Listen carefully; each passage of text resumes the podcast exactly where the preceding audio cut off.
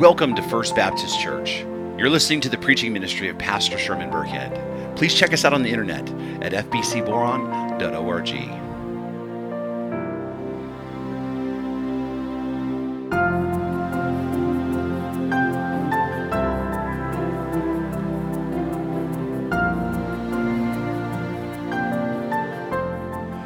Romans chapter 5.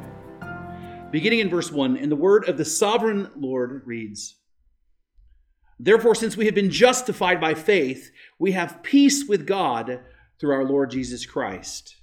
Through him, we have also obtained access by faith into this grace in which we stand, and we rejoice in the hope of the glory of God. Not only that, but we rejoice in our suffering, knowing that suffering produces endurance, and endurance produces character, and character produces hope. And hope does not put us to shame, because God's love has been poured into our hearts through the Holy Spirit who has been given to us. For while we were still weak, at the right time, Christ died for the ungodly. For one will scarcely die for a righteous person, though perhaps a good person one would dare even to die. But God shows his love for us in that while we were still sinners, Christ died for us. Since therefore we have been justified by his blood, much more shall we be saved by him from the wrath of God. For if while we were enemies, we were reconciled to God by the death of his Son, much more now that we are reconciled shall we be saved by his life. More than that, we, are, we also rejoice in God through our Lord Jesus Christ, through whom we now have received reconciliation. This is the word of the Lord. The noted author C.S. Lewis once wrote God cannot give us happiness and peace apart from himself because it is not there. There is no such thing. So, this morning, as you can see, we're taking a, temporary break from our series in Mark uh, to begin a short series titled The Hope of Christmas. And the reason for that is simple. Um, number one, it's December, and this is the time of the year that we celebrate Christmas. And Christmas, as you well know, is a celebration of the fact that God Himself came into the world to be with us. That, that Christmas is about the incarnation of Christ. It's not just about a baby being born, it's about the fact that God Himself came to earth and became one of us. Which then leads number two, the incarnation. And the reason why we celebrate it is, is the truth that, that that is our hope, right? The fact that God Himself came into the world on a rescue mission to save us, that is our hope. That's why this series is called The Hope of Christmas, because this is the time of year that we're reminded of that hope in Christ. I mean, we talk about the hope of Christ all the time, but now we join the rest of the world who is now looking to this time of year. And then, number three, if there's anything that we need right now, if there is anything that this world in this moment needs right now, it is the hope that is found only in Jesus Christ. We don't have to look very far to see this. Just look around and we will see that many of our friends and neighbors and people around us are, are, are steeped in debilitating fear this very moment. People are terrified right now. People are so afraid to even leave the house. People are afraid of other people. People are afraid of their neighbors. They're, they're afraid of their friends. They're even afraid of their family members to the point that people are dying alone. People are afraid. They're terrified. And guess what? Our government and our media is doing nothing but stoking that fear. They're not alleviating the fear, they're making the fear worse for people. People are afraid to go to the store. People are afraid to come to worship as the Lord has commanded us. As one person this morning I saw on social media say, people are so afraid of dying that they're willing to stop living. Fear is consuming the lives of so many people, and the effects are devastating depression, anxiety, loneliness, and it's to the point for some people that they would rather take their own lives than live that way anymore. Fear is overwhelming in our community, in our state, in our country as a whole. Fear is driving many of the actions of people around us. Fear is driving how people treat each other nowadays.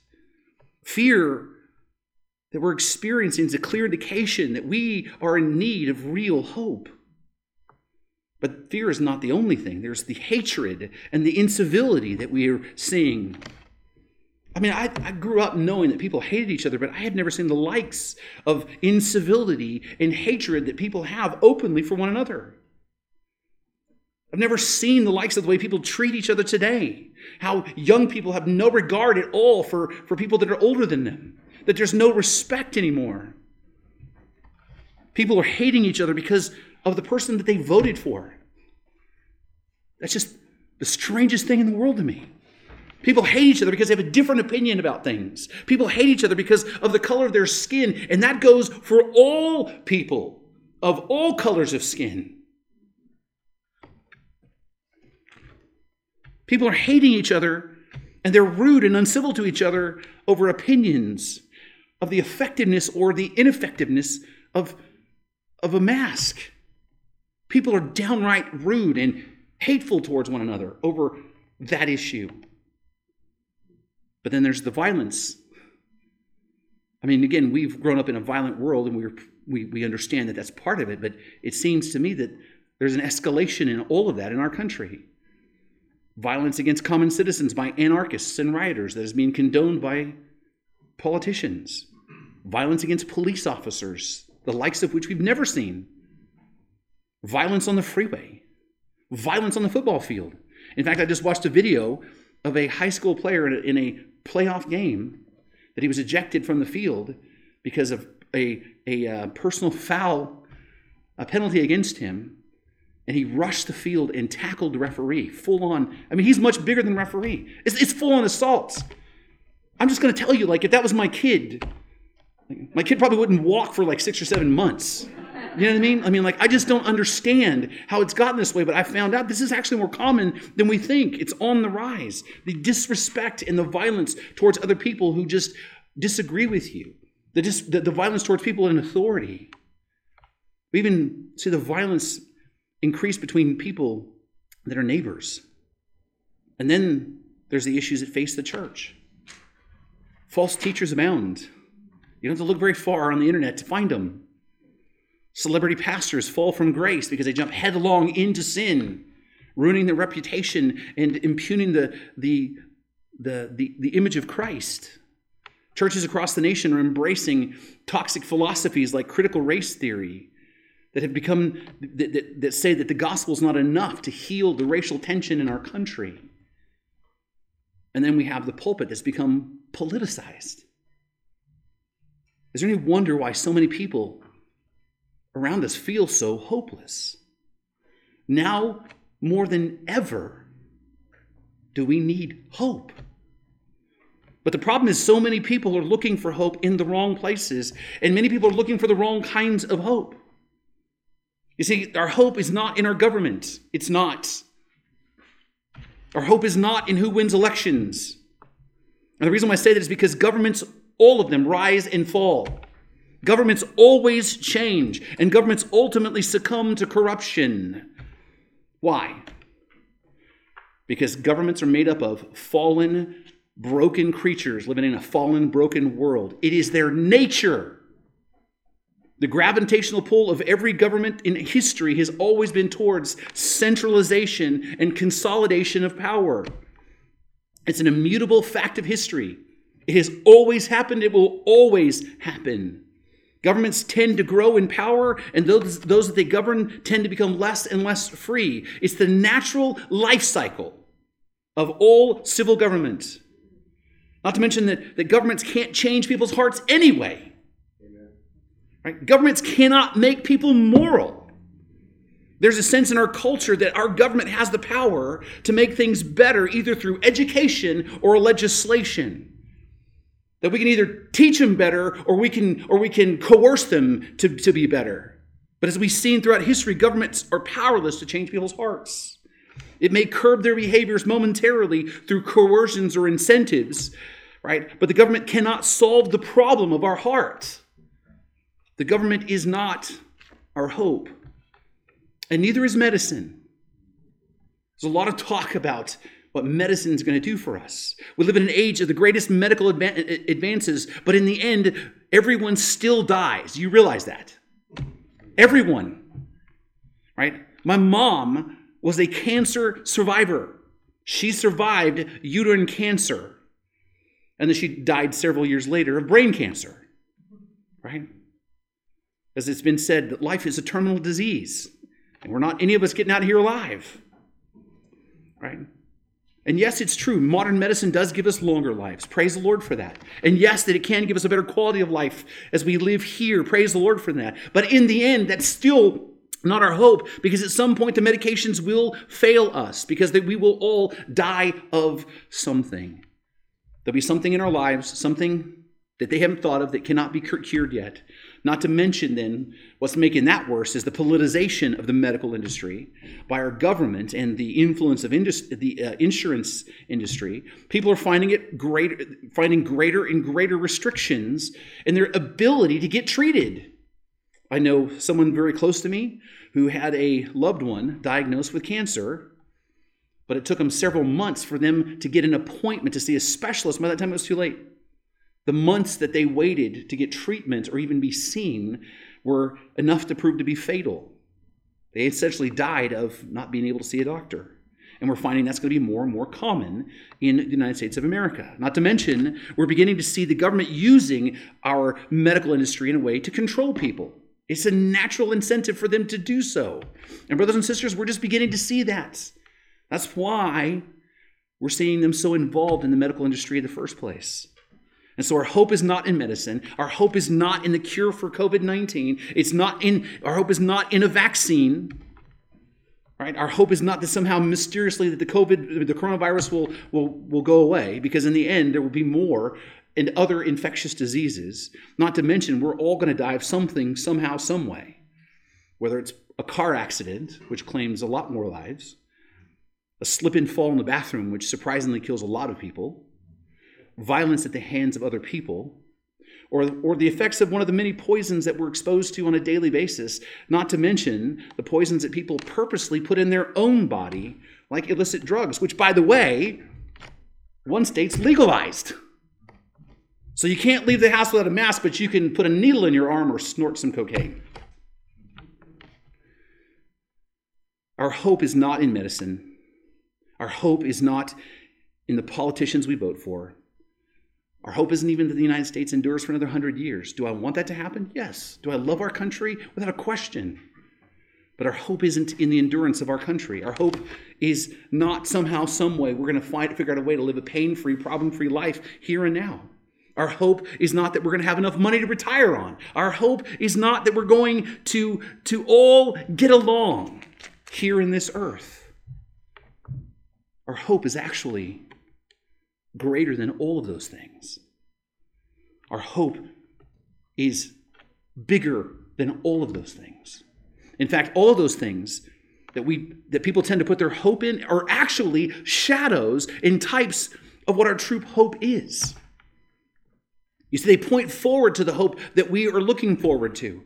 The peace that we long for points to that hope. The security and the acceptance that we long for, all of that points to our hope the hope that we long for, the sanity that we all long for, the love that we long for. All of those things internally that we yearn for points forward to that hope. So, what is that hope? Well, immediately we would say, well, Christ is our hope. And that is true. He is our hope. But why is He our hope? Why is Christ our hope?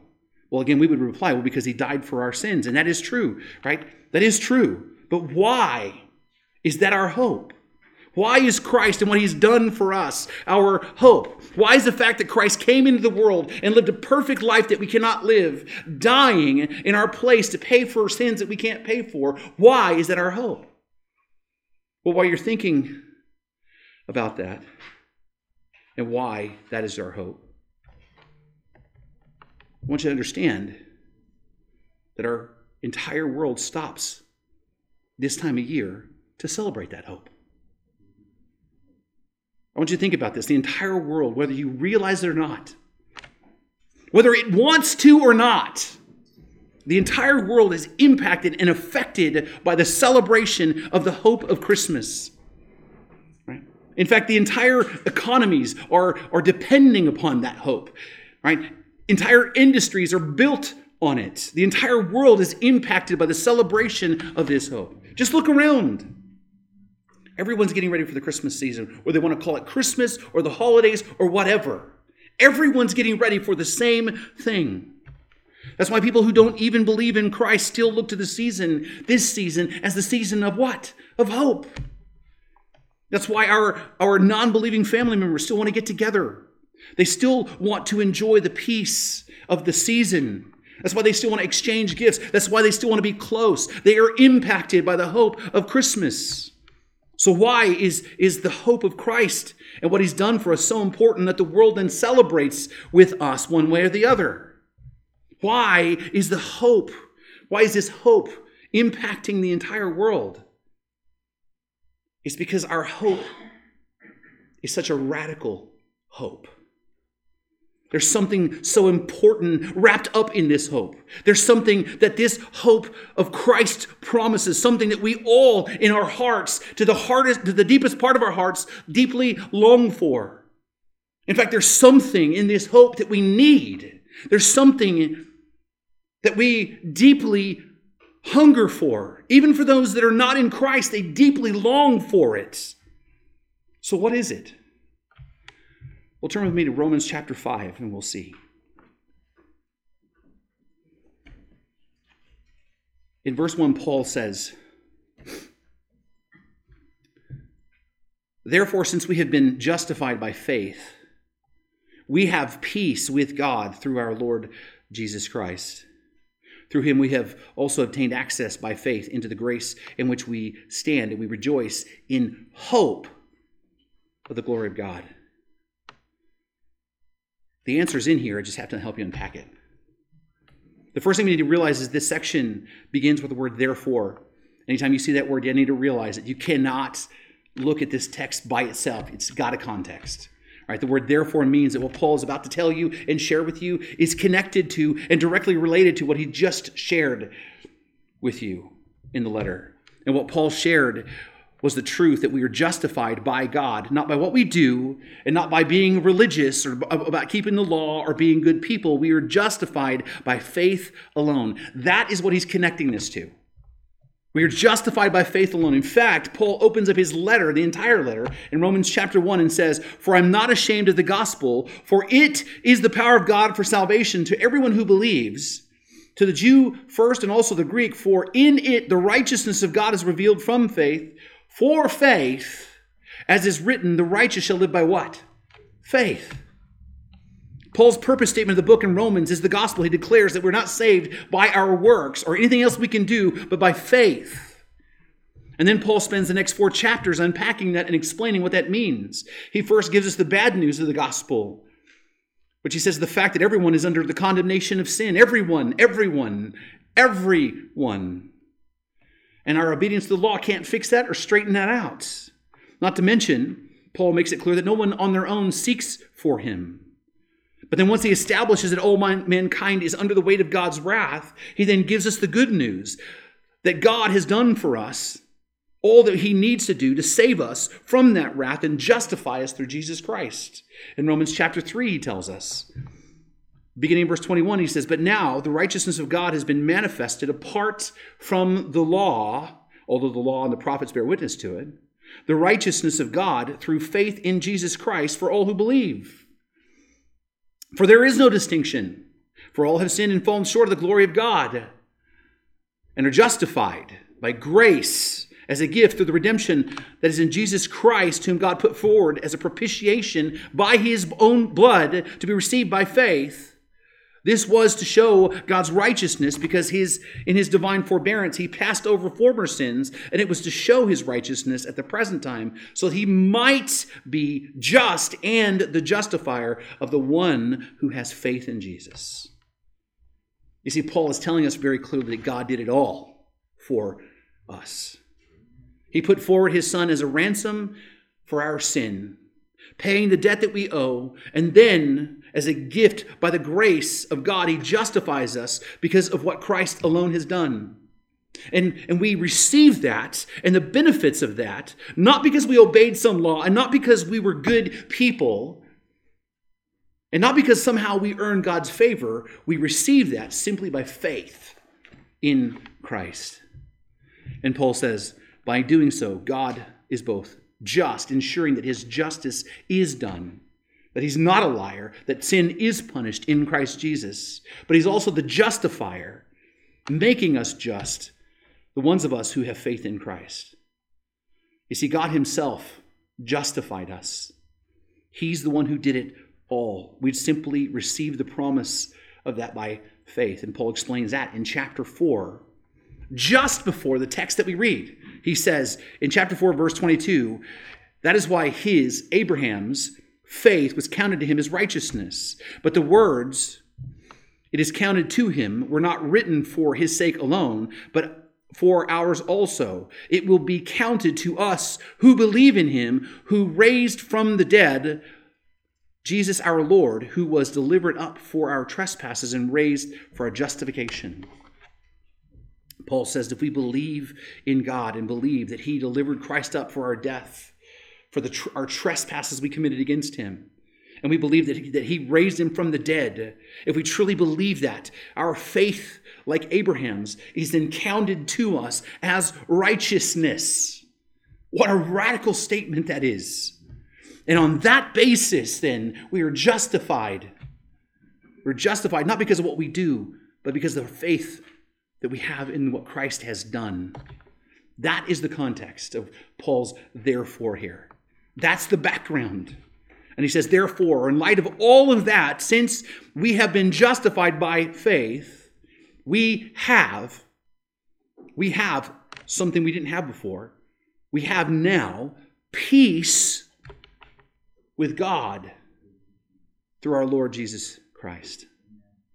This right here is a place to stop and think. This is a place to stop and glory in God's goodness. Right? Because this points us to the truth that's missing in the world around us. You see, what's missing in the world around us is not peace. I know that seems like a strange thing to say. What's missing in the world around us is not peace. What's missing in the world around us is peace with God. That's what's missing. Brothers and sisters,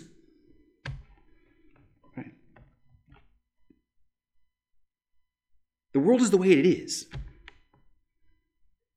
the way you see things today, the world is the way it is because the world is not at peace with God. The world is the way it is because it is not at peace with God. In fact, it's the exact opposite. The world itself is at war with God. The world is in rebellion to God. All of mankind is in open defiance against God. In fact, Paul even tells us that in Romans chapter 2. He says, I mean, Romans chapter 1, he says, for although they knew God, they did not honor him as God or give thanks to him, but they became futile in their thinking. And their foolish hearts were darkened, claiming to be wise, they became fools and exchanged the glory of the immortal God for images resembling mortal man and birds and animals and creeping things. The world has knowingly rejected God. They suppress the truth and unrighteousness, and they worship everything else but Him. And as a result, the world is at war with God. That's why you see so much hatred towards Christians. The world is not at peace with God. And the truth is, there was a point before Christ, we were just like them. Paul tells us, you notice in verse 10, he says, We were enemies of God. We were his enemies. We were, we were, had, we had animus between us. Before you, you were in Christ, you were at odds with God. And those who are not in Christ remain that way still to this very day.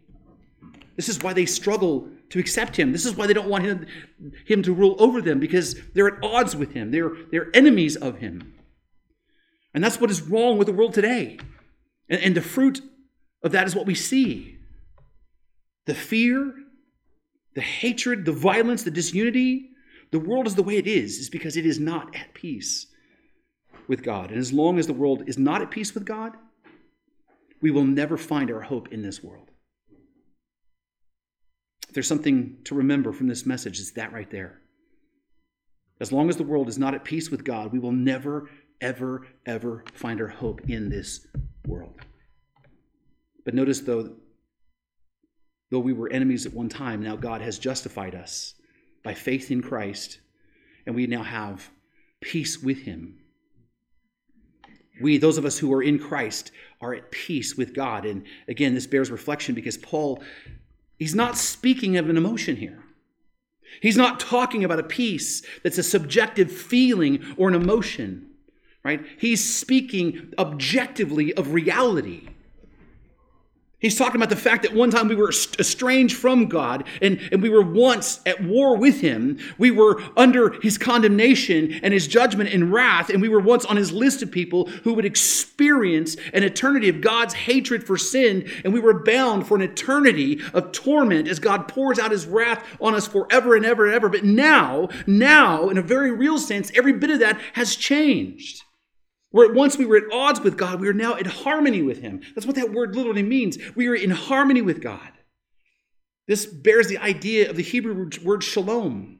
It's more than just simply a well being. Why don't you let that sink in for a moment, though?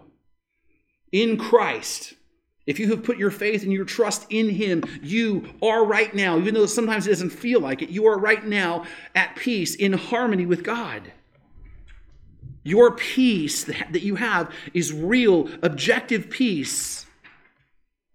And you have that peace with the greatest being that has ever existed in all eternity. We don't think long and hard enough just how big and amazing and, and unthinkable and unimaginable God is. The God who stands outside of all of the cosmos, who holds it all in the palm of his hand. The God who ordains your very next breath the God whose will that cannot be thwarted by anything or anyone, the sovereign king of all things, is now, in this moment, if you're in Christ, at peace with the likes of you. Do you understand the miracle of that? Do you understand how big that is? And what's even more is nothing that happens in this world, nothing that happens to you, nothing that people can do to you can ever change that. That is a real hope. Because let me just tell you, it doesn't matter if you had the most amazing life that a person could possibly live. We see lots of those on social media, or we like to think that that's they're real people, right? They have all the money and the fame and the fortune and all the success and the friends and the love. But it won't matter if that's your life and you experience nothing but unbridled happiness every waking moment of your life. If you come to the end of it all, because you will, if you come to the end of it all you, and, and you find that you are not at peace with God, then your entire existence and everything about you has been for nothing. And the hope that you might have had at some point vape, will, will vanish like a vapor in the wind. Paul reminds us that what awaits those who are enemies with God, who are not in Christ, is his wrath. Paul says the wrath of God is being revealed against all ungodliness and unrighteousness of men. That's the exact opposite of our, our hope. And so Paul says, since we have been justified, we have peace with God through Christ. Peace with God is one of the mo- one of the hope-inspiring benefits we have of the gospel. But then he says, through him we also have obtained access by faith into the grace in which we stand. Now, there are sometimes you read a passage in the Bible and you kind of go, I kind of think I know where that's going, but I'm not really exactly sure how to word that. It's one of those, right? Because the Greek construction here is kind of strange and in, in fact, different scholars render it differently. In fact, let me just share with you a couple different translations. So the ESV says, right, that uh, that through him we have obtained access by faith into the grace in which we stand. The New American Standard Bible says we have obtained our introduction, not access, but our introduction by faith into the grace in which we stand. The New Living Testament says, because of our faith, Christ has brought us into a place of undeserved privilege where we now stand. And then the Common English Version says, Christ has also introduced us to God's gift of undeserved grace on which we now stand. when you look at the, the language, what you kind of understand what Paul's driving at here is, is that through Christ, we have access to something that we didn't have access to before. And I think that's the thing that we need to realize. We have access to something that we didn't have access to before. And guess what that is? We have access to the grace of God. This is the truth I think that all of us as Christians need to hold on to. Without Christ, you understand, without Christ, we do not have access to the grace of God. This is the sobering truth that we need to proclaim to the world. Without Christ, we do not have access to God's grace. Right? And we realize right, that there are two sides of God's grace. We have common grace, you know, the grace that God gives to all men, the gift of life, the gift of love of neighbors and friends, the gift of, you know, the taste of food in our mouths. I'm telling you, that's one of God's greatest gifts. If you don't believe me, then you haven't tried a, a good ribeye, right? So, you have the gift of the warmth of sun. Have so many gifts. God has graciously given all of mankind gifts, undeserved good gifts. The fact that God has not wiped out humanity right now is common grace. But then there is the special grace that we hold on to, that we yearn and need. The grace that saves us, this is the grace by which He sent His Christ Son into the world. This is the grace by which God sends His Holy Spirit to us to change our hearts. This is the grace by which God grants us repentance and faith. This is the grace where God sanctifies us, right? This is the grace where God sustains us through the trials of life and causes us to persevere in our faith. And this grace is only available through Christ Jesus. You can't get that grace any other way through any other person. Without him, there is no access to this grace. Without Christ, no one has access to grace.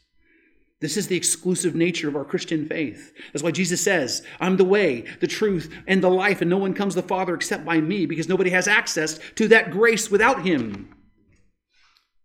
No matter what the culture has to say, no matter how people want to believe, no matter what people think is fair. Without Christ, there is no access to God's grace. But through Christ, Paul says we were given access to this grace, which is the second benefit of the gospel. But Paul also mentions that on that grace we stand. John MacArthur notes it this way he says, This refers to the permanent, secure position every believer enjoys in God's grace. You see, what Paul is saying is that through Christ we have access to the very grace of God, and that grace is the permanent foundation of our hope. We stand and we live and we build our lives on that grace. Because God's grace is immovable, unchangeable, inexhaustible, indestructible, and completely sufficient for all of us. We stand on His grace because there's no more secure place for us to stand than His grace. God's grace, His unmerited love and favor, His forgiveness, His goodness toward us is all that we need. That's why He told Paul, My grace is sufficient for you. We don't need security here and now, though we'd like to have it. We're not stupid. That's not our need. We don't need perfect health here and now, though I'd like to have that. We don't need acceptance here and now. We don't need peace with everyone else around us here and now. We don't need for our opinions to matter here and now, though we all would like to think that they do matter. We don't need for the politician that we vote for to win the election. We don't need what the world needs. What we need really and what the world actually needs desperately is the grace of God. And if you were in Christ, brothers and sisters, rest assured you have access to it in unlimited supply. If you're in Christ, you have access to more grace than you will ever need. Oceans, inexhaustible oceans of grace. If you're in Christ, you now stand on that grace. And so Paul says, Through Christ, we have peace with God. We have access to his grace. And then Paul says, and we rejoice in hope of the glory of God. This is the place where we need to camp out now. Because this is the answer to the question that we asked Why is Christ our hope? This right here is the answer. You see, the answer to our hope is rooted in what God has purposed for his creation. And his purpose for creation, and his purpose for the covenant redemption, and his purpose for creating you, and his purpose for justifying you, and his purpose for everything that he has done and everything that he has ordained is all for one thing, and that is for his glory. All of creation exists for this one purpose His glory. All things that have been made were made for His glory. And if we don't understand this, we're going to have trouble really fully grasping the hope that we have in Christ. You see, Christ is not your hope that you will somehow be a better version of you. Though I think that He does make us better. I believe it that He makes us better. But that's not our hope. Your hope is not that you can live a life where nothing bad ever happens. It's never been a promise, by the way. It's the exact opposite. Jesus said, In this world, you will have trouble. Christ is not your hope because so that you can live your best life now. That's just a book that you shouldn't read. Christ is not your hope so that you can live comfortable knowing that you have fire insurance so you don't have to worry when you die. There's more to Christian life than that. Christ is your hope because, because saving you, I want you to hear me, Christ is your hope because saving you gives God exactly what he's looking for glory.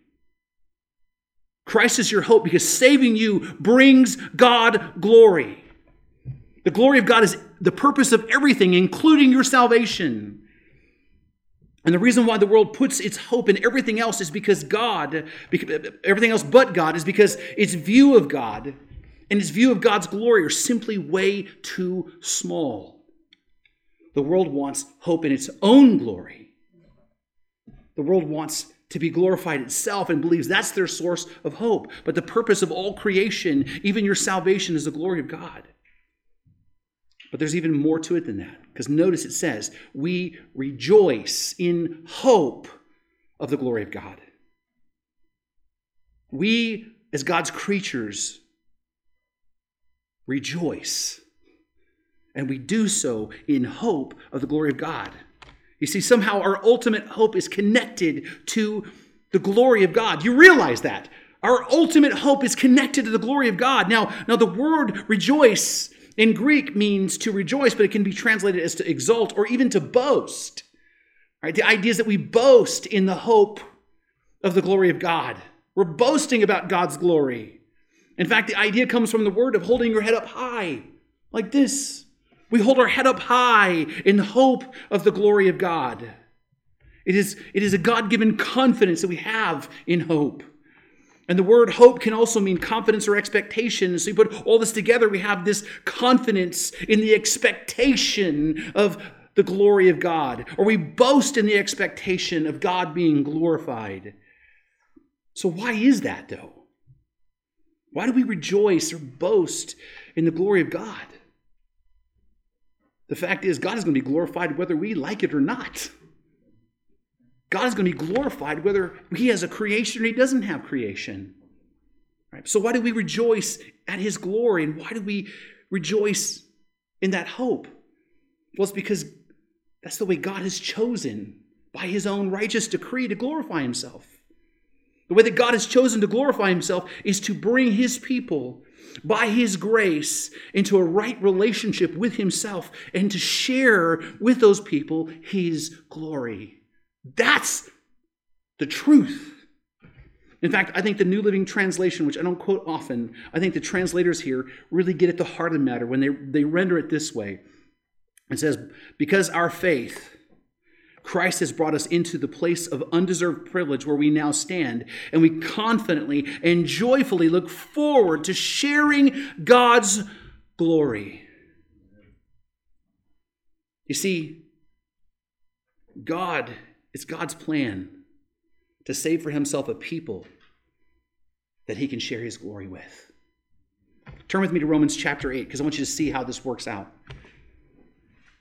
And we're going to look at verse 28. And this is a verse that we're all familiar with. Or if you've been listening to me for any length of time, you know that we're familiar with this verse. This is a verse that's been a source of great hope and confidence and great comfort for many of us because God tells us that no matter what happens in life, He's going to work all things out for our good. In fact, it says in beginning in verse 28, and we know that for those who love God, all things work together for good, and for those who are called according to his purpose. You've heard me quote that multiple times, and anytime you come to me and life is hard and troublesome, I'm going to remind you of this verse. If you're in Christ, this is a promise of God that you can hold on to. God has called himself to himself a people who love him, right? A people who were once enemies, but he now has reconciled them back to him right? A people who now love him. And the promise is that God will work all things out for their good. That includes everything that's happening in the world around us right now, even the worst of things. The fear that sweeps through the world, the violence that's in the streets, the incivility that people will, will show one another, the difficulty that you will face. All of those things, God promises to use those things and work them out for your good. And what is the good, then, that he has promised that will come as a result? We'll look at verse 29.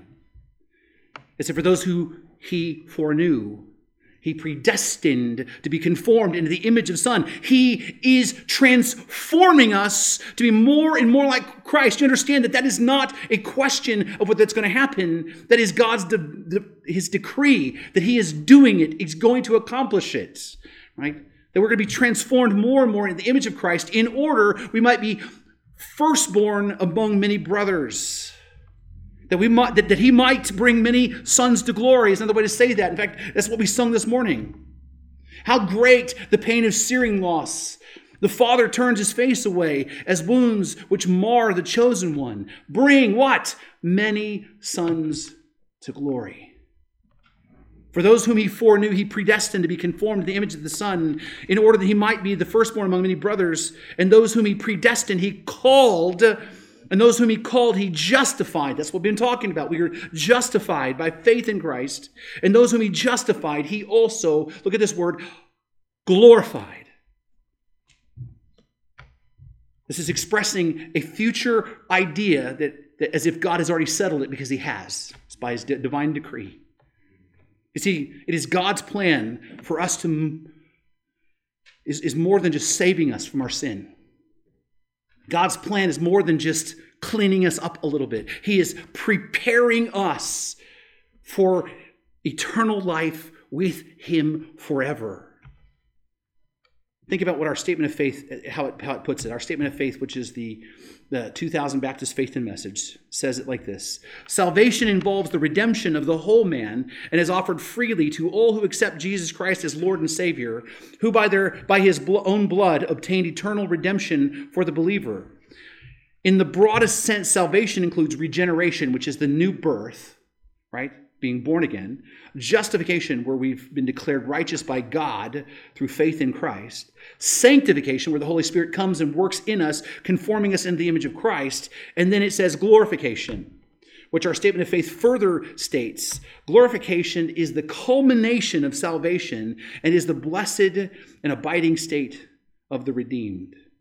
The hope of our salvation culminates in us being glorified in the presence of God. Well, what does that mean? Well, the London Baptist Confession of Faith, I think, gives a little bit more light to this and says the bodies of those who have died return to the dust and undergo destruction, but their souls never die nor sleep because they have an immortal character and immediately return to God who gave them. The souls of the righteous, those who were in Christ, are then made perfect. You hear that? Are then made perfect in holiness and are received into paradise. They, there they are with Christ and behold the face of God in light and glory, and they wait for the full redemption of their bodies. And then it says, By the Spirit, the bodies of the just will be raised to honor and will be made like Christ's own glorious body. That is the destiny of those who are in Christ. You see, it's always been God's plan to live among his people. And his people would be perfected in every way. That they would be subject no longer to the influence of sin or the effects of sin. In fact, that's what we were created for. We go all the way back to Genesis and we see the picture of this. Mankind was created for an intimate, up close, personal relationship with God. They were created to be in his very presence, not distant. We were created not to have anything in the way. And we were made in his image to be a reflection of him. We were made, all of us, to reflect the glory of God. And that glory was tarnished by the sin of Adam. But he made us so that that glory would not be diminished or distorted by sin. The glory of God is what we hope in. It is, it is to, to permanently live in the life giving presence in our perfected, resurrected bodies, where there is no more tears and no more pain or sorrow or cancer or fear or hatred or incivility or pandemics or corruption, right? Or presidential elections or wars or any of these other things. You see, what we're longing for, the, the peace that we long for in our spirit is telling us we are waiting not for the election results to come.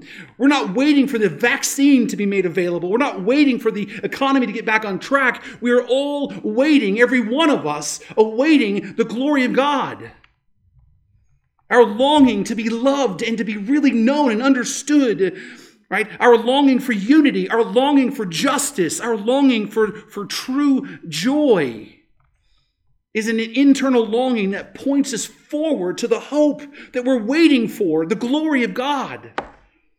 Just as your hunger reveals that you have a longing for food, and that your thirst reveals that you have a longing for water, and that the loneliness in your heart reveals that you have a longing for relationships, all the longings we have in us, in this world, reveal to us that we are longing to be permanently with God, absent from any influence or effect of sin. We are longing for the time when God will consummate his redemptive work and finally he will set all things right. And then our hope will be realized. And the thing that we need to understand is this all the world, whether they realize it or not, longs for the same thing. Even though they refuse God, even, even though they don't want Him, everyone still wants peace. Everyone still wants to be truly loved. Everybody wants to be truly accepted. Everybody wants the wrongs to be made right. Even talk to your atheist friends, they'll tell you they want justice, they want good things to happen. But the problem is the world has staked its hope on humanity's ability to figure these things out, not realizing yet that it's impossible. There's only one who can make all things right. There's only one who can satisfy our hope. And so ultimately, the hope of the world is going to fail them. But not just those, those, but not those who are in Christ. Those who are in Christ have a hope that never fails. Our hope never will fail us because our hope isn't us. Our hope is God Himself. And He has promised, He has promised that those who trust in Him that they will never be put to shame. The hope that we have in the glory of God and His finished work of the salvation through glorification is more certain and more real than the universe itself. It is the immutable promise of God. God would sooner cease to be God than we lose our hope. And that's the hope that we set our hearts on. That is the hope that sustains us. That is the hope that allows us to live victorious lives in the world around us, no matter what's coming our way. In fact, Paul tells us not only that, but we rejoice in our suffering, knowing that our suffering produces endurance, and our endurance produces character, and character produces hope, and that hope does not put us to shame because God's love has been poured into our hearts through the Holy Spirit who has been given to us. Now, there's way too much to unpack here this morning, but suffice it to say that there's certain that, that our hope is certain because the love of God has been poured into us. It is continually poured into our hearts. And because the Holy Spirit has been given to us, and because that we can rejoice even in the worst possible circumstances, knowing that even our suffering will only reinforce the hope that we have in Christ. We Christians can continue to live in joy and be the light of the world in the darkest possible circumstances because we know our hope is to come. Because, because we know that no matter what happens to us and no matter what the world does to us, even if it tortures us and takes our lives, it cannot change the hope that we have. We know that beyond a shadow of a doubt that our hope in Christ and the hope of the glory of God are absolutely, without question, a certain reality. Well, how do we know that it's a certain reality? Because God Himself made it a reality. That is how we know. Paul says, For while we were still weak at the right time, Christ died for the ungodly. For one will scarcely die for a righteous person, though perhaps a good person one would dare even to die. But God shows his love for us in that while we were still sinners, Christ died for us. You see, we can be confident in our hope because even when we were unworthy sinners, when we were in rebellion to God, even when we were spiritually dead in our sins and trespasses, Christ, the Lamb of God, had already died for us as a demonstration of God's love for us. So I want you to think about this. God chose to love you even though you were unlovable. God chose to love you even though that you were unlovable. There are some who will say that God chose me, right? Or that, that Christ dying for me shows me how valuable to God I was because he loved me. God's love for you has nothing to do with your intrinsic value, by the way. God's love for you shows the depth of his grace for you, and it shows the horrific nature of your sin because it required the death of Christ on the cross to save a wretch like you. But that's exactly what God did. Is he saved you by his own grace.